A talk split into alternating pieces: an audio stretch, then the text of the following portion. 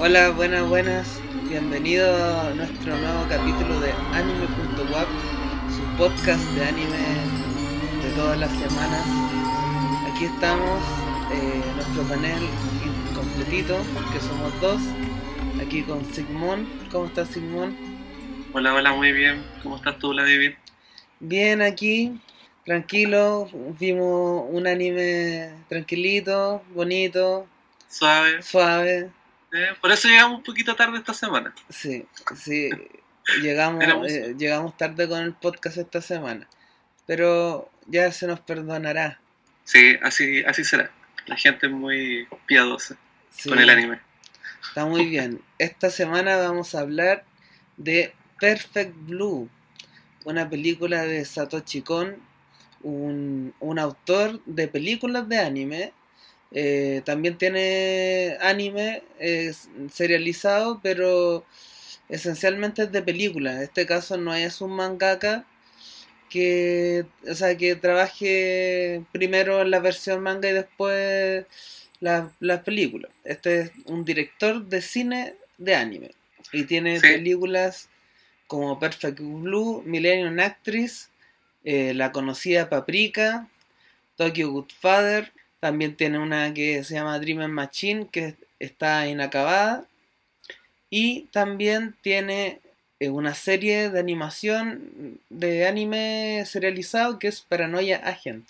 Sí, yo quería señalar con eso que decías tú que es un director que hace películas de anime, que se nota mucho, eh, la crítica le señala mucho ese sentido del cómo se van contando las historias, como que tiene mucho ese lenguaje cinematográfico eh, muy visible o muy eh, constante en- en la forma de contar la historia.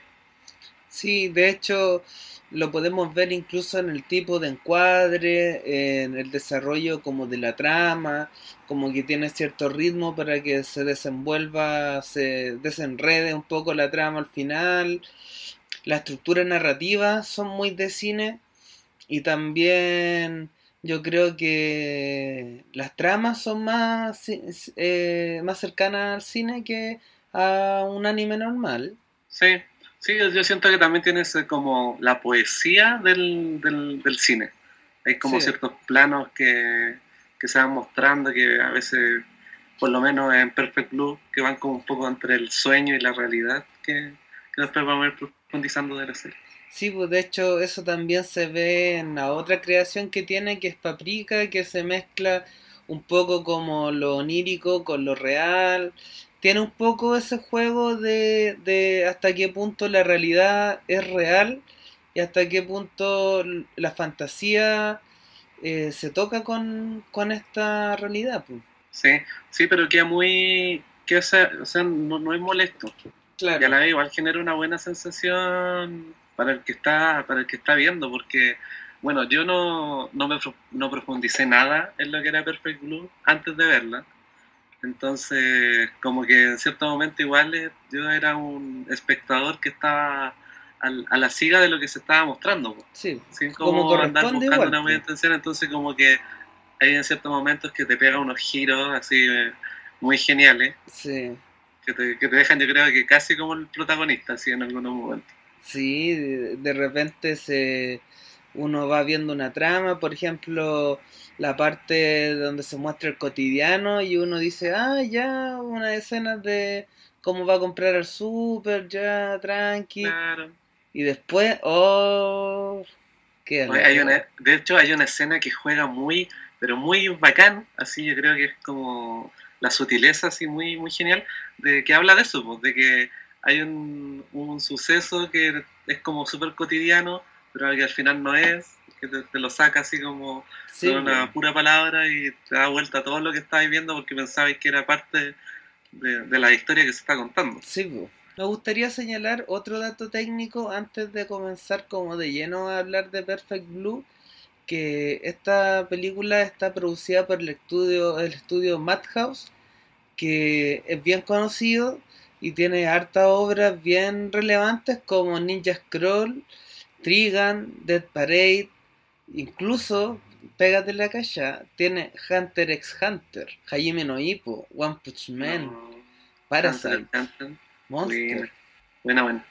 Es un, buen, es un buenísimo estudio. Entonces también es, un, es una carta como fuerte que un, tiene como la seguridad de que va a salir algo bueno de, de Madhouse. Claro, se nota que hay un trabajo ahí de la compañía por, por realizar un buen producto y por seleccionar también buenas cosas que contar. Sí, pues. Bueno, démosle un poco como con profundicemos con este Perfect Blue. Yo creo que la gran pregunta es de qué se trata Perfect Blue. Sí. Bueno, eh, si buscas como la ficha técnica, está catalogado como un thriller psicológico. Sí. Yo, pero la historia va como de algo súper como paradójico, así como que no te esperáis un, contenido de ese, de ese estilo con, la temática de la protagonista. Claro. Y ella es una, una idol, una joven idol. En realidad no es tan joven. Tiene como 21 22, no recuerdo la su edad. Claro que eso ya para una idol es como ya mayor. Claro, pero tiene pero está relacionado con este mundo. De hecho, la película empieza con un espectáculo de ella. Sí. Cantando, entonces como que yo, yo que no sabía que estaba catalogada como un thriller psicológico, eh, no sabía dónde iba y dije, oye, parece que es un poco mamona esta serie, pero, nada que ver. nada que ver. No, bueno, aquí lo, lo, que pasa es que esta, la protagonista, deja un grupo de idol para emprender un camino como ya más maduro, solista, con otro tipo de producciones. Eh, en este caso se muestra como su incursión en, en el cine, también aparición como en la televisión. Entonces, ¿cómo parte esto? Que ella deja este grupo y empieza a suceder una serie de, elementos que van como cuestionando la decisión de la protagonista, como, eh, como los fans eh, están un poco molestos con su decisión, como cosas así, parte de la película. Sí, a mí me gustaría aclarar algo para la gente que, que no sepa muy bien el concepto de idol. El, el idol, bueno, bien es, es un ídolo, una figura a la que se le idolatra, eh, generalmente joven, pero en Japón tiene como una connotación especial, que es como el símbolo de ciertos valores. Juventud, energía, eh, romance. Pureza. Y pureza, que ese era como el concepto central. Entonces, cuando esta chica que sale de Idol, sale de este grupo que eran tres, eh, a emprender su carrera solista de actriz, eh, empieza a generar unos cambios que rompen con esta estructura casi de, virgen, de santa, que, tenía representada como, como idol. y ahí se van generando las molestias que habla Vladimir entre los, sus seguidores y también dentro de ella, porque también se muestra un poco como como la, la crítica a este, a este sistema de, de grandes figuras en, Oriente, Japón, Corea, que tiene que ver con el hecho de que se, son muy manejadas. Pues de hecho, el hecho de que ella haya salido del grupo de Idol era una decisión de, de los que la manejaban, de sus managers. Sí, pues. De hecho, un poco eso es lo que pasa de que ella no se sabe si en verdad quería dejar el grupo Idol porque ella más que nada estaba siendo manejada por el manager. Sí, pues. Bueno, era como una productora. Sí. Porque la, la manager era como bien cercana a ella y tampoco estaba como muy de acuerdo con la decisión. Pero claro, la protagonista también decide decir, ya vamos, sigamos con este nuevo paso para, para como ir eh, creciendo dentro de su carrera como personaje conocido. Sí, pues y luego de estos sucesos empieza a mostrarse una serie de de escenas donde se muestra el cotidiano de esta protagonista y empieza a dar un giro cuando le cuentan de que hay una página web donde comentan cosas de ella y ella se mete en la página web. Sí, aquí también hay, otras cosas curiosas ah, para uno que la pudiera ver hoy en día. Es que esta película está como en los albores del, del internet. Sí. Entonces, la protagonista que de hecho no hemos dicho ni siquiera su nombre, una mima. Esa es la protagonista. Sí. Y, eh. y en esta página empieza a encontrar fotos de lo que ella hacía diariamente. Sí, y no solo fotos, porque se adjuntaba, era como una especie de blog, sí. donde en primera persona, como ella, estaba comentando. Claro, era como si era... de su vida y cómo se sentía internamente. Claro, y ciertamente coincidía un poco con lo que ella sentía. Sí, pues y ahí empieza como esta parte un poco psycho, que aquí te empiezas a gastar, ah, típico del, seguidor obsesivo, súper pues. psicópata que se siente identificado y que la sigue a todos lados. Y claro, ella como que pareciera que siente esto, pero al principio como que tampoco le, le da mucho peso, siento yo. Hasta que se vuelve un poco incontrolable y un poco ya ya definitivamente se vuelve como el thriller psicológico que es. Sí, pues. De hecho, hay momentos donde ella también duda si es como ella la que está escribiendo todo eso, es como que se siente tan identificada con lo que está plasmado en, el, en la página que ella duda también. Que ahí está un poco el chiste porque empieza el juego de, de la realidad con el sueño. Sí, y también el juego con los espectadores. Yo no quiero spoilear mucho esa parte para que sea disfrutable la película para quienes no la hayan visto. Sí, es verdad.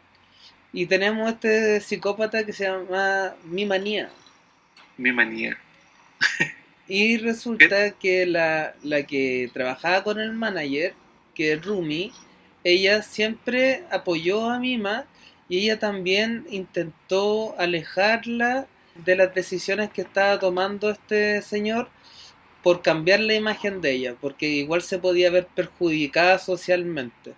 Sí, pues de hecho ahí también se muestra un poco el avance de su carrera como actriz, que empieza con papeles donde tenía que decir una pura frase. Claro. Y después como que le van dando ya más diálogo. Sí, güey, le fue bien con la pura frase. le, fue súper bien. Que bueno, también se muestra como una chica súper atractiva y joven y todo el asunto. Sí, pero llega, llega hasta un punto que yo creo que también es como, de hecho es el gran quiebre eh, como de su carrera, es que ya se le empieza a pedir escenas más subidas de tono. Sí, pues yo creo que ahí es donde marca como el punto sin retorno, que en una parte de una película que se pide una escena de una violación.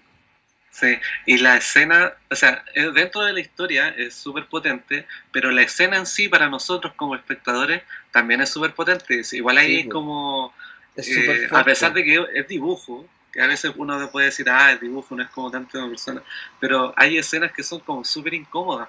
Sí, De hecho, toda esa escena que se muestra es como que te, te sientes identificado con el personaje de ella porque es como súper incómodo todo lo que está viviendo. Sí, eh, ahí los eh, planos de cambios de cámara, ¿no? Oh, es que ahí, ahí juega con todo el lenguaje cinematográfico para hacerte sentir lo más terrible posible de esa situación. Sí, pues, de hecho, eh, yo lo encontré así como muy, es muy cuático y dentro de la frivolidad de todo, es una escena de violación donde hay un momento que se pide corte, pero se pide que los actores queden así como en la misma posición que estaban para después seguir retomándolo, entonces como súper... O sea, igual es fuerte la imagen, todo eso y el contenido para el, para el personaje y para el, para el espectador. Sí, es muy fuerte y también yo creo que una película que te exige cierta como disposición y madurez a ver algo que es, complejo. bueno, en Chile eh, está catalogada para mayores de 18 años esa película. Sí, mayores de 30.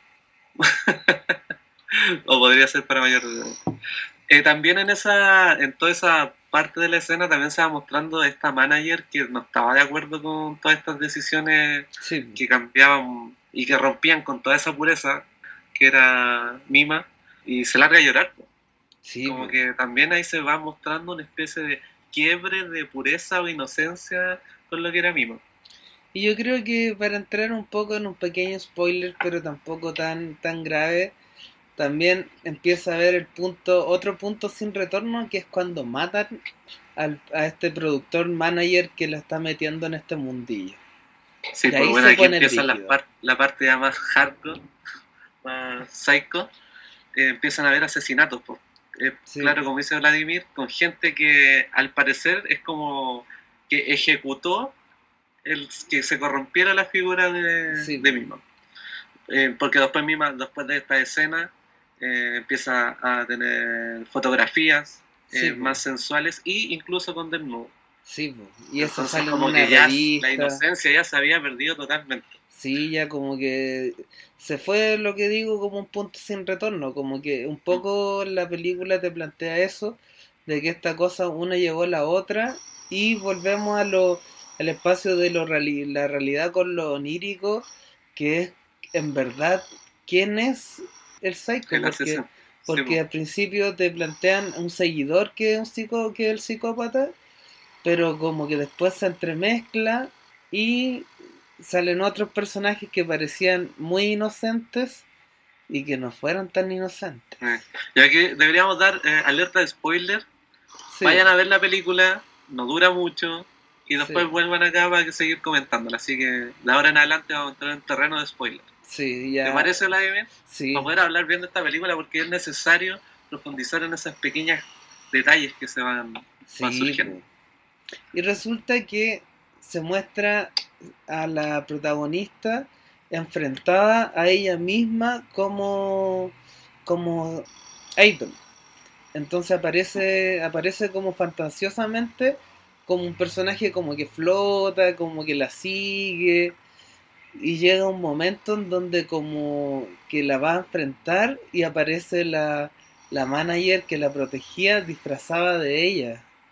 Sí, bueno, ese es como ya el, clímax máximo de la película, pero me, gustaría que habláramos un poco de esa dualidad que sentí yo que estaba presente en cada momento de la película. Sí.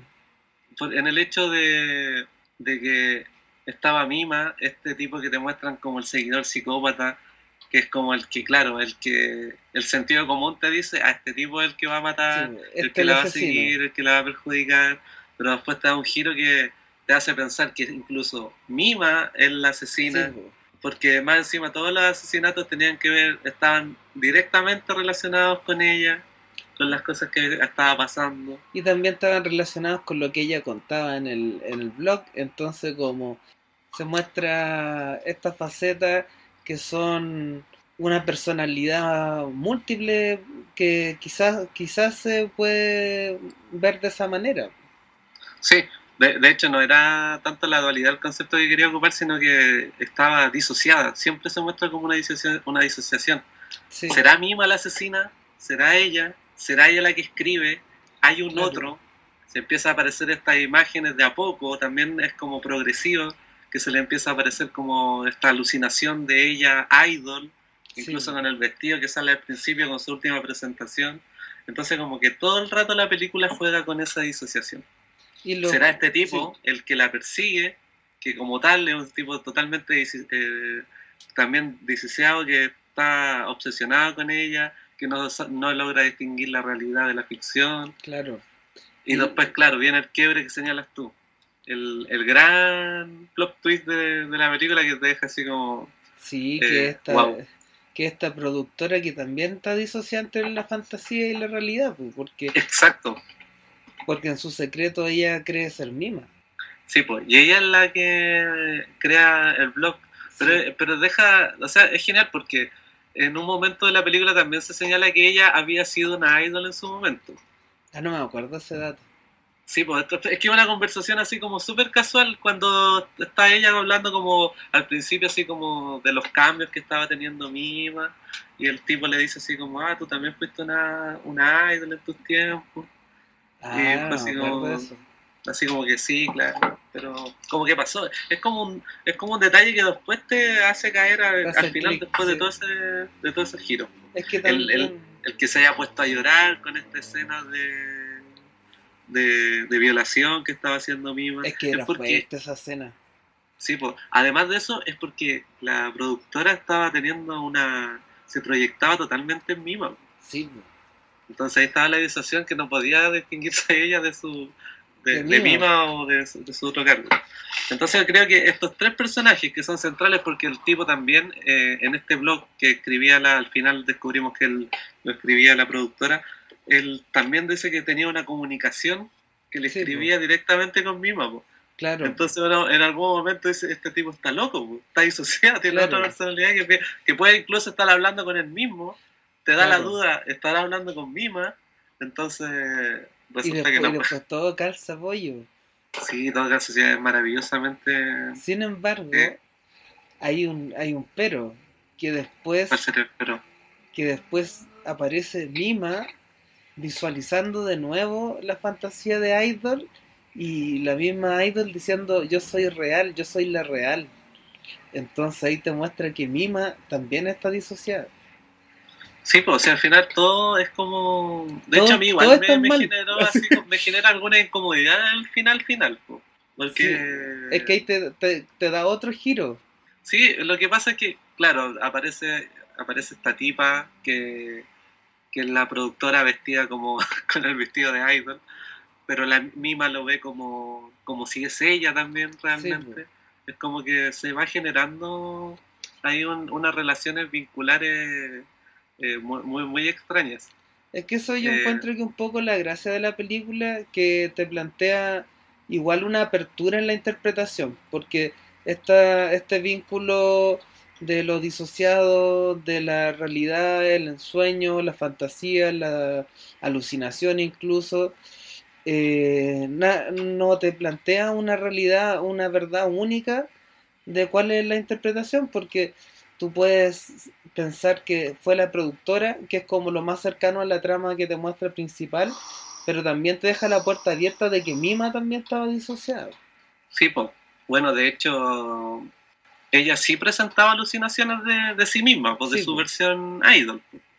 Independiente de, todo lo que estaba haciendo eh, estas personas en su entorno, pues el, seguidor, la, la productora, ella efectivamente igual estaba teniendo como un quiebre interno, por así decirlo. De hecho, ella no, no le gustaba lo que estaba haciendo, pues este cambio, por eso decía en un, momento, todas estas decisiones, si bien ella las acepta, entre comillas, eh, son más como impuestas. Sí. No, no son algo que quiera de ella. De hecho, después de la escena de la, de la violación, creo que es, se viene una escena donde se muestra ella en su habitación que ya sabemos que el carácter psicológico de la habitación siempre es como tu mundo interno, tu, tu, ser más protegido, y se rompe totalmente, pues, se tira a la cama y de hecho lo expresa verbalmente, dice que no lo quería hacer. Entonces ahí como que se, rompe. Hay otras escenas también en una bañera que también es similar, creo que esa es la de la bañera, no recuerdo muy bien, es después de las fotografías que se toman. Claro entonces son como que todos esos sucesos que son grandes quiebres que señala Vladimir que no tienen punto de retorno, ella los cruzó, pero casi de forma obligatoria, casi de forma impuesta. Porque ella como que no tenía una personalidad tan fuerte como para enfrentar al manager. Entonces se dejó guiar nomás. Claro, pensando también de que es como el camino que tenía que seguir ahora. Sí, y es, como un poco lo que pasa con esta industria, porque igual, igual funciona un poco así, porque están las idol jóvenes y después crecen, entonces después tienen que eh, surgir de, otra manera, con eh, contenido más maduro. Después se viene, por ejemplo, la, tele, la aparición en la televisión, quizás las carreras solistas ya en una música no tan pop, cosas así. Sí.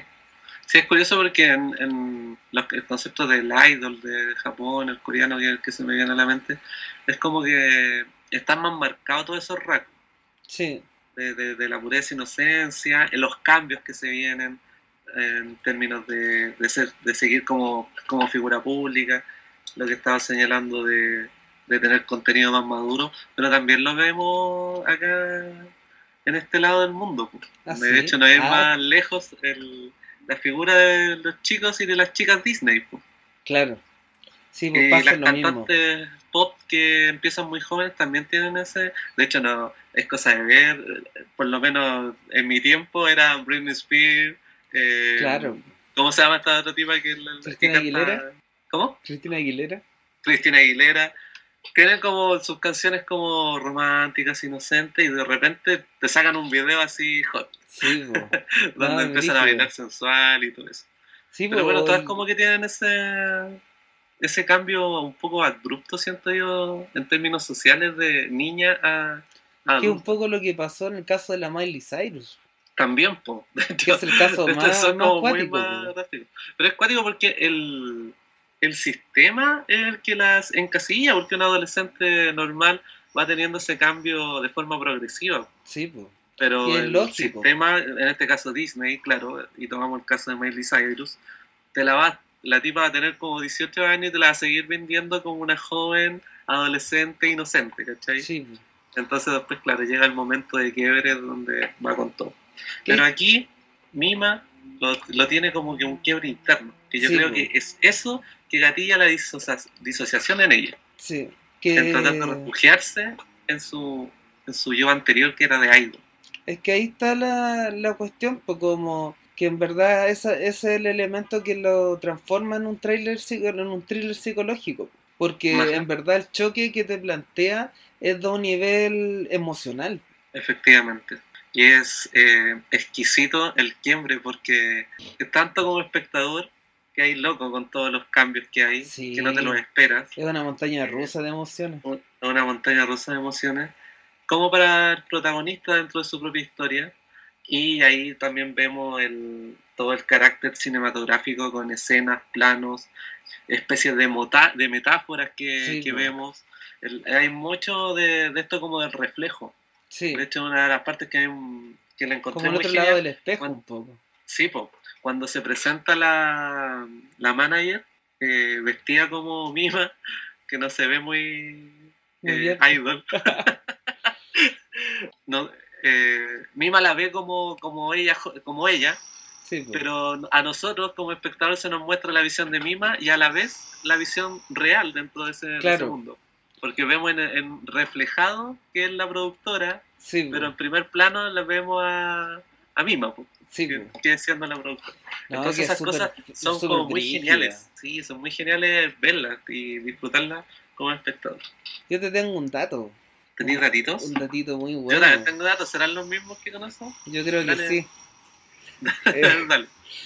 Tú cachai que ahí, ahí se dice que Aronofsky compró los derechos para hacer un remake de Perfect Blue y que ese remake terminó siendo Black Swan. Sí. El cisne negro. Pero yo te, yo, yo te voy a precisar un poquito el datito porque es el mismo ah, que manejaba yo. Este tipo compró los derechos, pero mucho tiempo, eh, mucho tiempo antes. Ya. Y eh, yo no sé si fue para copiar con esa escena los derechos o pensando a lo mejor en, una película futuro. El asunto es que esta, hay una escena de que también comentaba de, que está en el baño eh, Mima y está como en la bañera y como que se dobla dentro de la bañera y pega un grito debajo del agua. esa escena yo lo leí como que el tipo compró los derechos de la película para calcar exactamente esa escena en Requiem por un sueño. Oh. Y de hecho se puede buscar, lo pueden buscar en YouTube, busquen Perfect Blue, Requiem por un sueño, y la escena tiene la misma toma desde arriba de la, de la bañera con agua, el tipo doblado, y después el cambio de escena con el grito como ahogado bajo el agua. Ahí te lo, sacaste, pero eso, eso ya te tiraste dato, dato fino. Dato fino ahí, ¿no viste? Pero, y claro, y posteriormente eh, ya el cine negro como un reflejo un poco más cercano a lo que es Perfect Blue. Sí, pero que no es un remake. Partió, partió intentando hacer un remake, pero terminó siendo una película independiente. Sí, ese podría ser que está inspirada más bien en Perfect Blue. Porque también encontramos los mismos elementos. Sí, pero yo eh, creo que más en la cosa psicológica. Hay una especie de triada también entre los personajes que son los ejes de que van movilizando la historia y, los procesos internos de los personajes. Sí. Entonces, hay muchas cosas. Y bueno, y protagonizada por Natalie Portman, gran actriz. Sí, muy bien merecido ese Oscar. Sí, un Oscar. Bueno, Perfect Blue es considerada una de las mejores películas de anime de todos los tiempos. Sí, y, se, y lo merece. Siempre, bueno, siempre hablamos aquí como que son las mejores, pero es que realmente eh, a mí me gusta mucho el género de terror.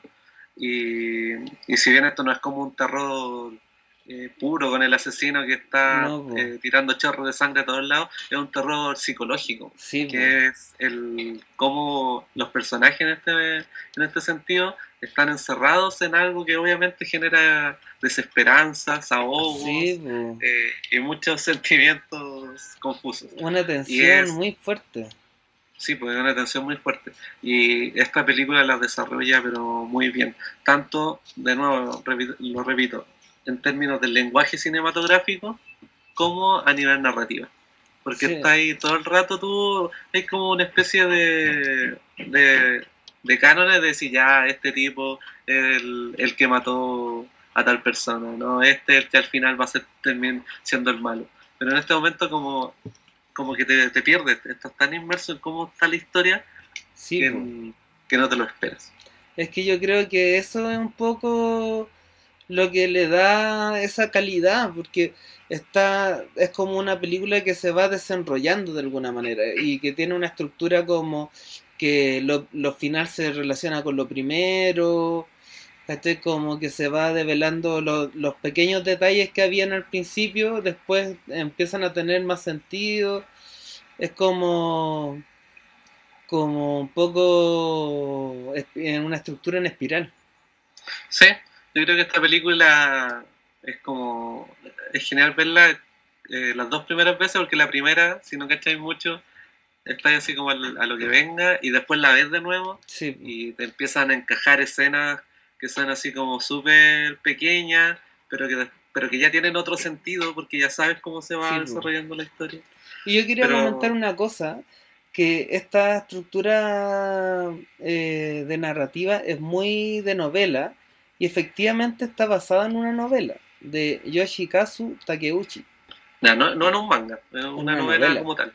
¿Y es la única adaptación que tiene esa novela? Sí, la novela se llama Perfect Blue, dos puntos, Complete Metamorphosis. Ese es el nombre para que la descarguen ahí. ¿Está, está en español? ¿O está solo en japonés? No creo. Esa es que, no, o sea, igual es conocida Perfect Blue, pero no es tan fácil conseguir novelas tan rebuscadas. No, pero con la película. Es que es una obra de arte la película. Sí, está muy, está muy buena. Eh, a mí me gustaría redondear la película que mm, el concepto de que igual hay una crítica al sistema mm. del espectáculo idol. Sí, y, y, también esto, cómo ve afectado en, en, este caso en uno de, de sus idols, que fue Mima en su momento y también cómo la sociedad del espectáculo perjudica a las personas también. Sí. Es que yo igual ahí tengo como debate encontrado porque eh, al masificarte aumentan las posibilidades de que vayan apareciendo elementos así como negativos, pues en este sentido pues. el, el, el, mi manía, claro. que, también no era... Los costos de la fama. Los, claro, los costos de la fama como dice, hay un dicho que no sé quién lo dijo, pero dice, la fama sin llorar. es como... Es como de choro. Sí, ¿Quién lo dijo? Un amigo, un amigo decía esa cuestión, pero no sé dónde lo habrá sacado. Hay, hay que buscarlo porque es como así como choro. Sí, a mí me gusta ese dicho. Sí, pues yo creo que ya más que nada recomendar la película, eh, que también es de esas películas que no necesitas ser un nacido del anime para disfrutarla, sino que es una película de para espectadores amantes del cine como también del anime. Sí. Oye, eh, estaba dejando en el tintero eh, dar un poco la alusión de por qué Perfect Blue. Ah, claro. Eh, en psicología como que tiene elementos que, que como que simbolizan un poco la energía, eh, felicidad, amistad, un poco de armonía, pero siento que no es como tanto lo que se refleja en ese sentido en, en, la película. Eh, leía también por ahí que el, el, color azul tiene como, dentro de nosotros, tiene una mayor gama de, de, tonos. Es como que nuestra capacidad visible eh, reúne muchos tonos dentro del grupo de azules. Claro. Bueno, lo, por ejemplo, lo, lo que eh. pasa con observar, por ejemplo, el océano.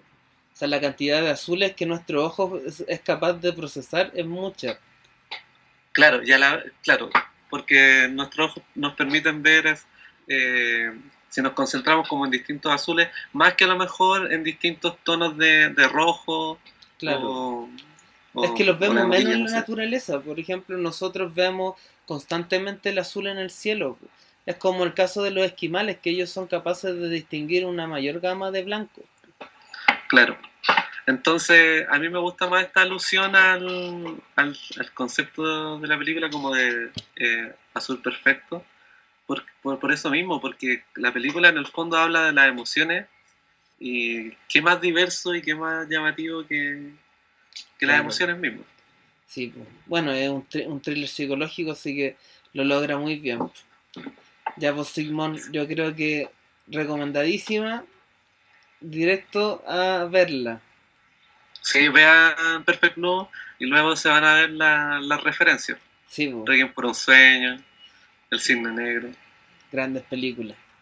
Grandes películas también. Yo diré un dato, un dato anecdótico. Y Requiem por un sueño la vi en la clase de religión en la básica. Buen dato anecdótico. Sí. Supongo que ese profesor lo echaron en esos tiempos. Oye, pero era, era, fue, una cosa pero maravillosa. Por enseñarle a los niños a drogarse. Sí. Ya, nos estamos viendo. Ahora vemos las consecuencias en el Instagram de Vladimir. No, en el Instagram de, el Instagram de anime.wap. un saludo a todos los que nos escucharon. Vean Perfect Blue si la vieron. Coméntenos. Métanse en Instagram. sí. Y compartan este podcast. Humilde podcast. Pero con, mucho cariño. Ya, pues. chao, chao. Chao.